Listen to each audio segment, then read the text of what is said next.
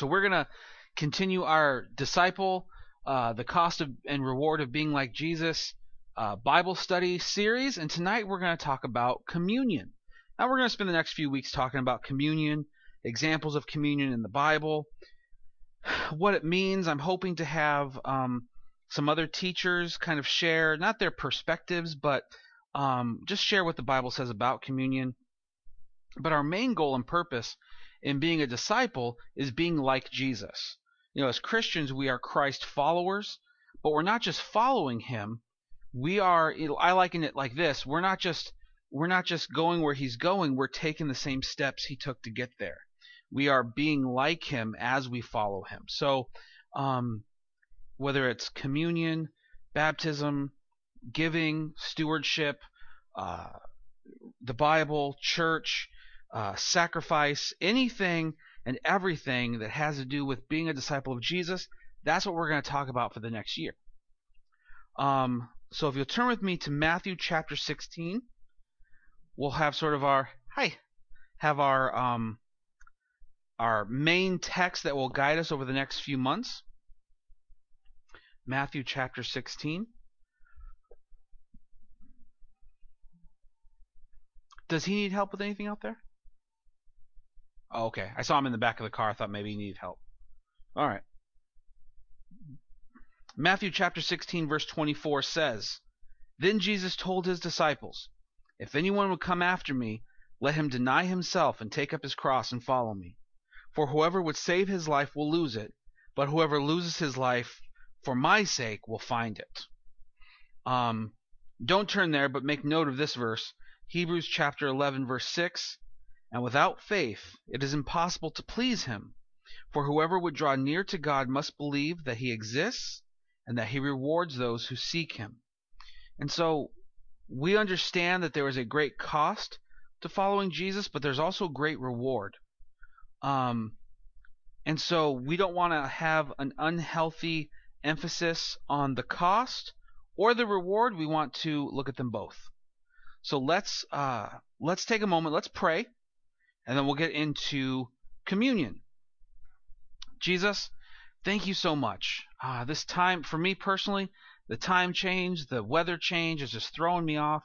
And uh, but I am thankful that you are faithful, no matter what's happening externally. Uh, you're here, you are guiding, you are loving, and you are awesome. I pray tonight, Holy Spirit, that you would have your way tonight that you would go in and through your people, that you would teach us and reveal to us, give us ears to hear and eyes to see the greatness and the and the and the just the sheer awesomeness of your son Jesus. That as we read these scriptures, as we begin to uh, learn about uh, communion, whether for the first time or just for the for the the most recent time, uh, that you'd open our eyes to that, that we would uh, see Jesus more clearly, and uh, and and love him even more. We give you the praise tonight in Jesus' name. Amen. And so Jesus says, carry your cross. Um, when Jesus tells this to his disciples, um, you know, I often wonder what they thought. They hadn't seen him crucified yet, but yet he's telling them to, you know, carry their cross. You have to pick up your cross and follow me. I wonder what that meant to them before and how that came back to their minds afterwards. Um, Carrying the cross, carrying our cross, is expected of us, it's a command to us. But then also, having faith in Jesus and knowing that it, it is a, uh, an action that will be rewarded by God is just as true. And so we don't want to lose sight of either one. We want to say, yes, there is a cost, and yes, there is a reward for being like Jesus by following him, walking in the way that he has walked. And so now here's a quick question. Um, I'm related to some of you, so I know the answers to some of this. But what holiday traditions do you have? Um, one of the hardest holiday traditions for me, uh, moving to New York into the family that I married into, was that Christmas was different. When I was a kid, we would open up presents uh, from the family on Christmas Eve, and then Santa always brought the big gift on Christmas morning. So when I was a kid, when I really wanted a Transformer and and the big the biggest one to have was Optimus Prime, that's who I wanted.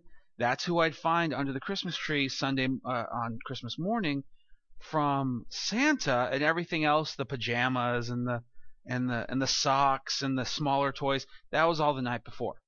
Come out here, my wife tells me, "No, we're going to open them all on Christmas Day." Are you kidding me? Like we have to wait because I'm like the biggest kid ever. We have to wait till the next day. I don't get to open nothing. Nope. Oh, all right. It's a tradition. It, it was it was these two worlds of mine colliding, and, and, you know that's just how we do things now, and I'm okay with that, uh, sort of. Uh, but that's that's one of my holiday traditions. Um, some of you might have similar traditions or completely different traditions. In my uh, on the side of my family that's Hispanic, they had a lot of holiday traditions that I'd never seen. You know, I, things that they would do, especially at Christmas time, going to church at like six o'clock in the morning. Like, of all things, going to Catholic mass on top of that. You know, it's not just it's not just church. Like, to me, that's just going to sleep somewhere else. Like, um, so early singing and all these ritual and and you know, uh, like, oh wow, why are you guys doing that?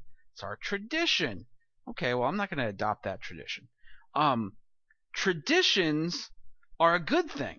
You know, having traditions are, are a good thing. But traditions uh, can sometimes supersede the commands of God in the hearts of men, and that's where we run into a lot of trouble. Um, you know, when I think of something like communion, you look at the Catholic Church, and it's not it's not throw Catholics under the bus night, but you think of the Catholic Church, they have a very rigid, um, specific way that they take communion. You know, one of the f- only times I've ever seen communion taken, you know, I watch all these people drinking from the same cup. Ew, that's gross. I'm not. I, I'm not gonna drink from somebody else's cup. I don't. I don't need to walk away with a cold sore or something because you know Johnny over here, you know, his mouth isn't clean, so now I got whatever he's got, or this person has a stomach bug and now I've got a stomach bug. Like I don't, I'm not down. I love the little cups. Like that's perfect. I love the cleanliness of that. But you look at the way that they do communion; it's very rigid. It's very um, lifeless. The soul is almost sucked out of it. Some people find a lot of fulfillment in that. I personally do not.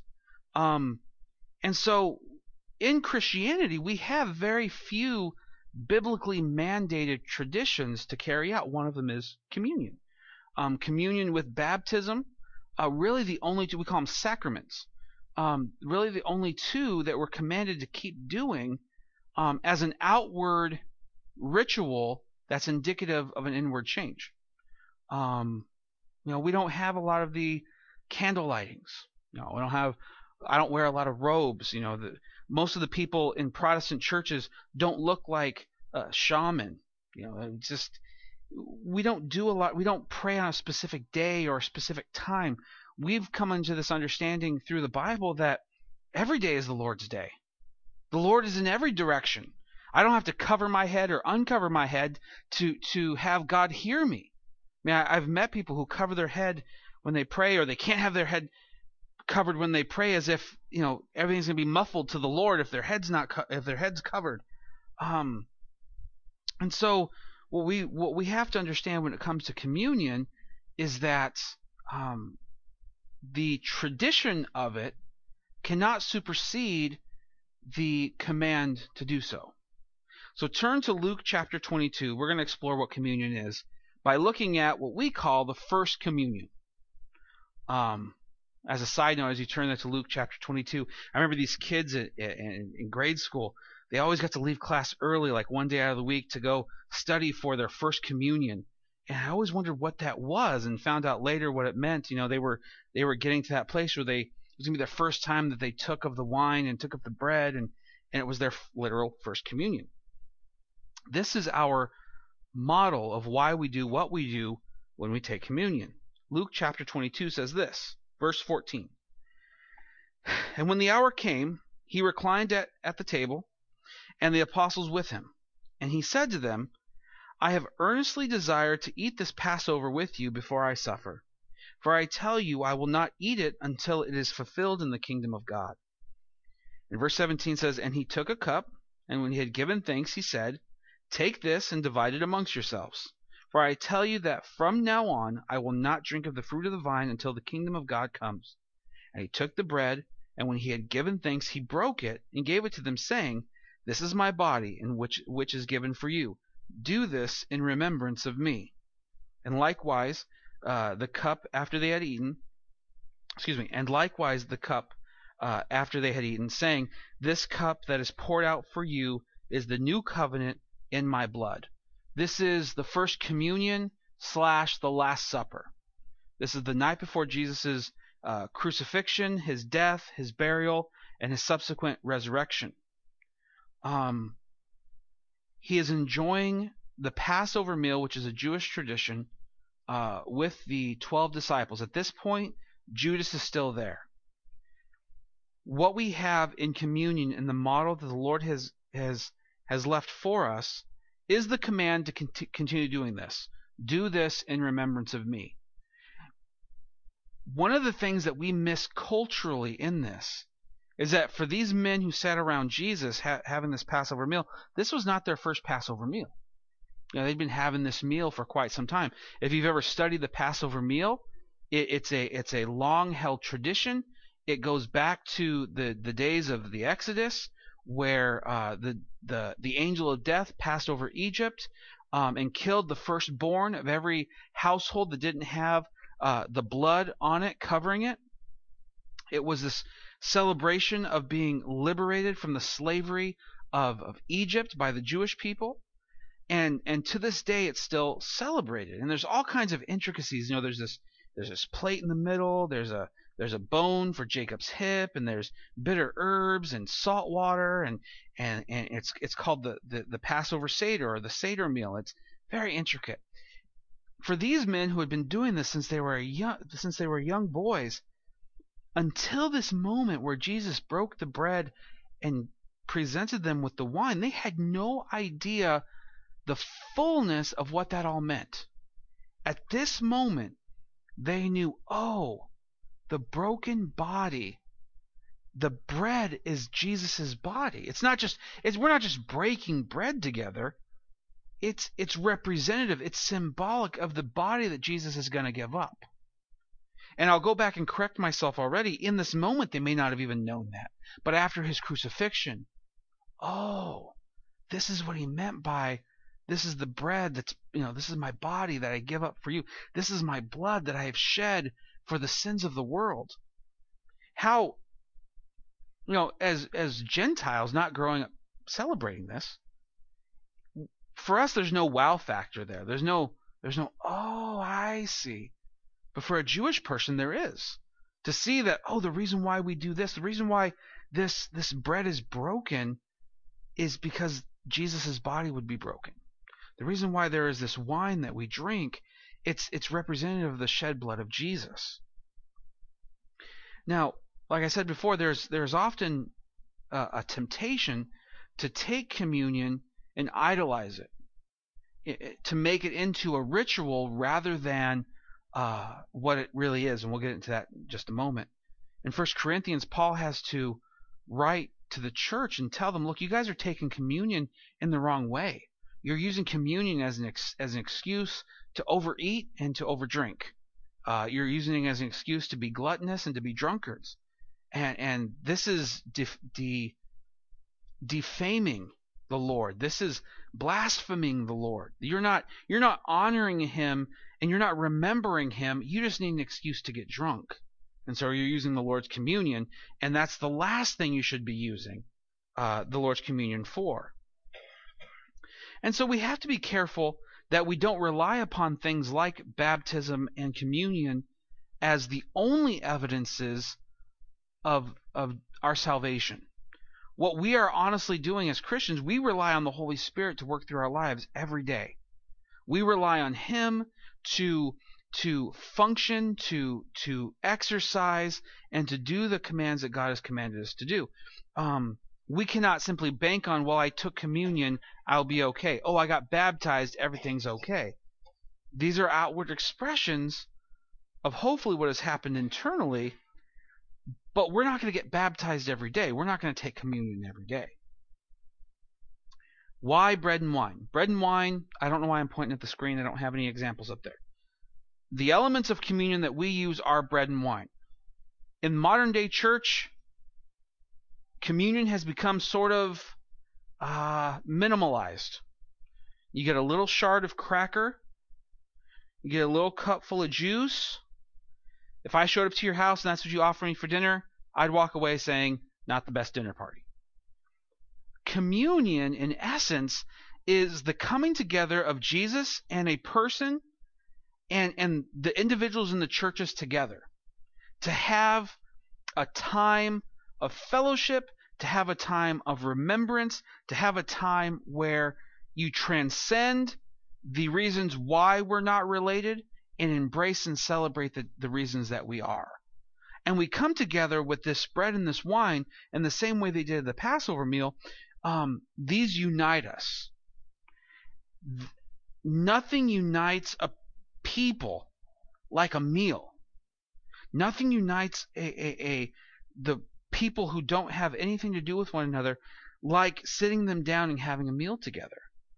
Um, communion so much more than coming to the front, having the juice, having the bread. It's a moment where you connect with Jesus and you connect with the people that you go to church with. You connect with the people that you share your faith with.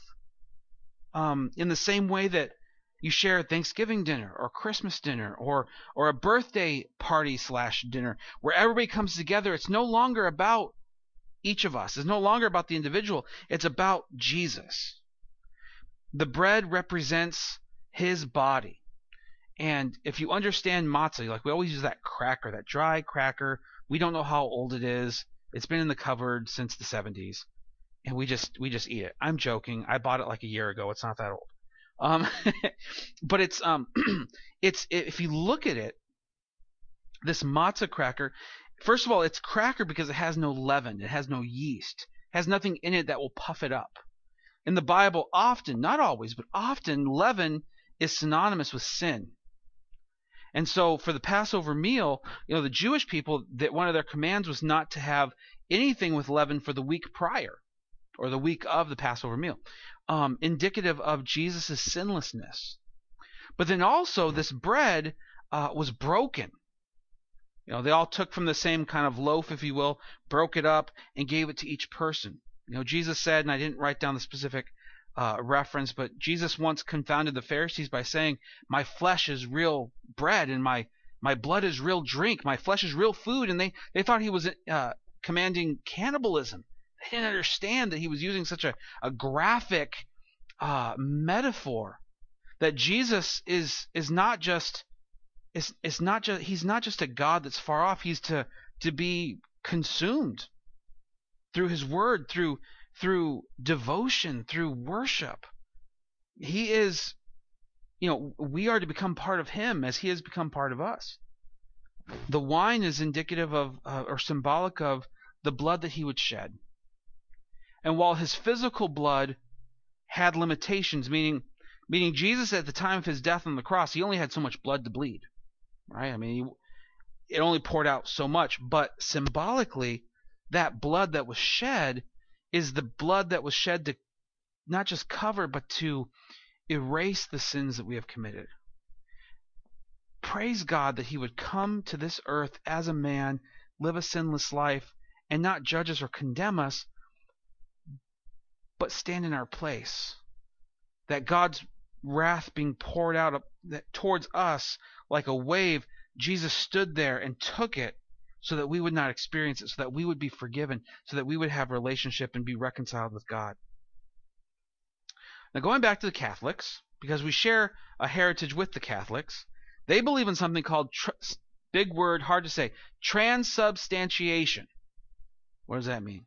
It means they believe when they take communion, when they drink the wine, when they eat the bread, that something happens between their mouths and their stomachs, and it literally becomes the flesh and the blood of Jesus. Um, A, there's no scientific evidence of this ever happening. B, there's no biblical evidence that this happens.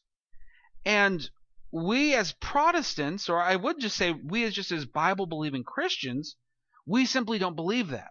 There's nothing biblical that tells us that it does that or that it has to do that. Um, and this is often why sometimes uh, communion gets elevated to a place it's not supposed to be. Something mystical, something magical is happening. No, it, it is very much symbolic, but it's not mystical. And so Jesus teaches that the bread is is this scarred, scored, lev- you know, yeastless bread that is symbolic of his body that was offered up just like he offered up his body. And the blood that was shed, this grape juice, uh, uh, uh not coincidentally, also arrived uh, or, or also made by the crushing of something. You know, grapes are turned into wine not simply by magic, and they get crushed.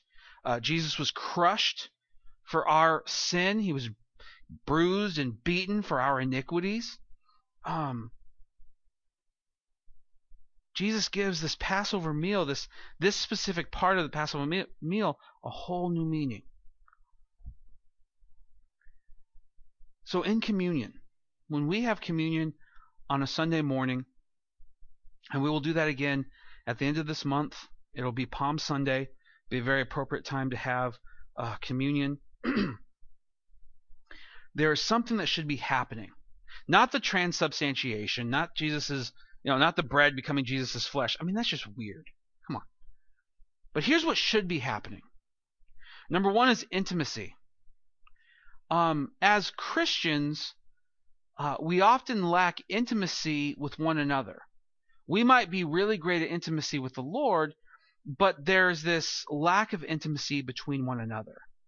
And what I mean by intimacy is not the intimacy experienced between a husband and a wife, but just the intimacy of good friends and family.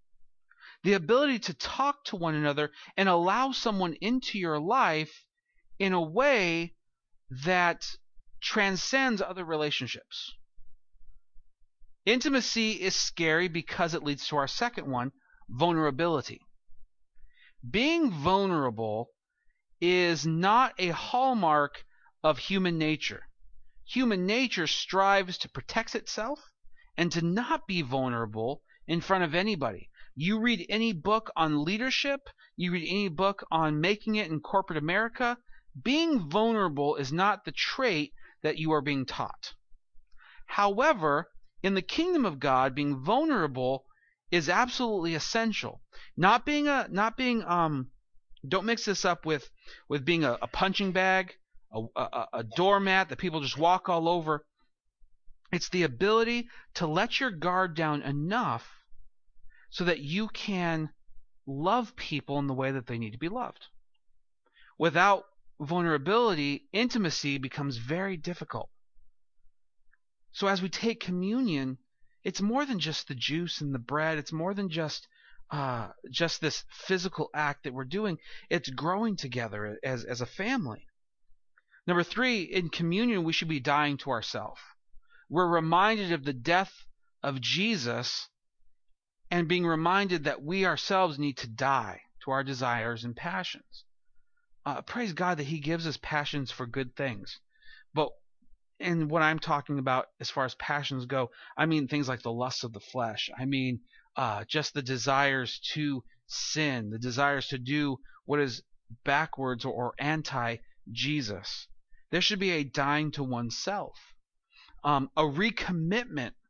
You know, because none of us comes to communion perfect.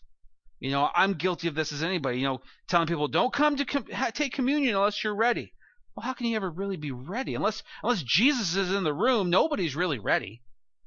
nobody's completely sinless.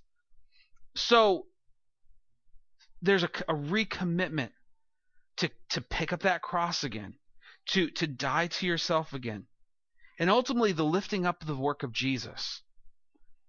I praise God that it's not our job to go around telling everybody how good we are. You know, here's my list of accomplishments, and you can be just like this. You know, here, here's what it takes to be a Christian. We lift up the work and the name of Jesus. We say, look, look at the cross of Christ. Look at what He has done. Look at it. You know, if anything, I'm going to hold up how how much of a sinner I am, and how much He's cleaned me up. I'm gonna I'm gonna just keep bragging about what He has done, not what I have done. I'll, I'll brag about how I kept kicking and screaming Like I'm the child in the store that needs to be dragged out kicking and screaming. I'm going to brag about how big he was and how good he was at getting, me out of that store. That, that no matter how much I kicked and screamed, he was still so good and loving and kind that he got me out of there. That he was bigger than me and bigger than my sin and bigger than my foibles. So we lift up the work of Jesus. Jesus died for us. Jesus Jesus carried his cross perfectly. Jesus uh, Jesus did more than just die on a cross. He conquered sin and death. Um, as we get ready for for Easter, Easter's like less than three weeks away.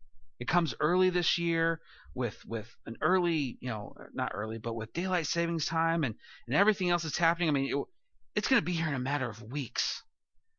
As we're getting ready for that, it's it's a great time and a great um, opportunity to remember that Jesus not only died for our sins, but that he conquered death.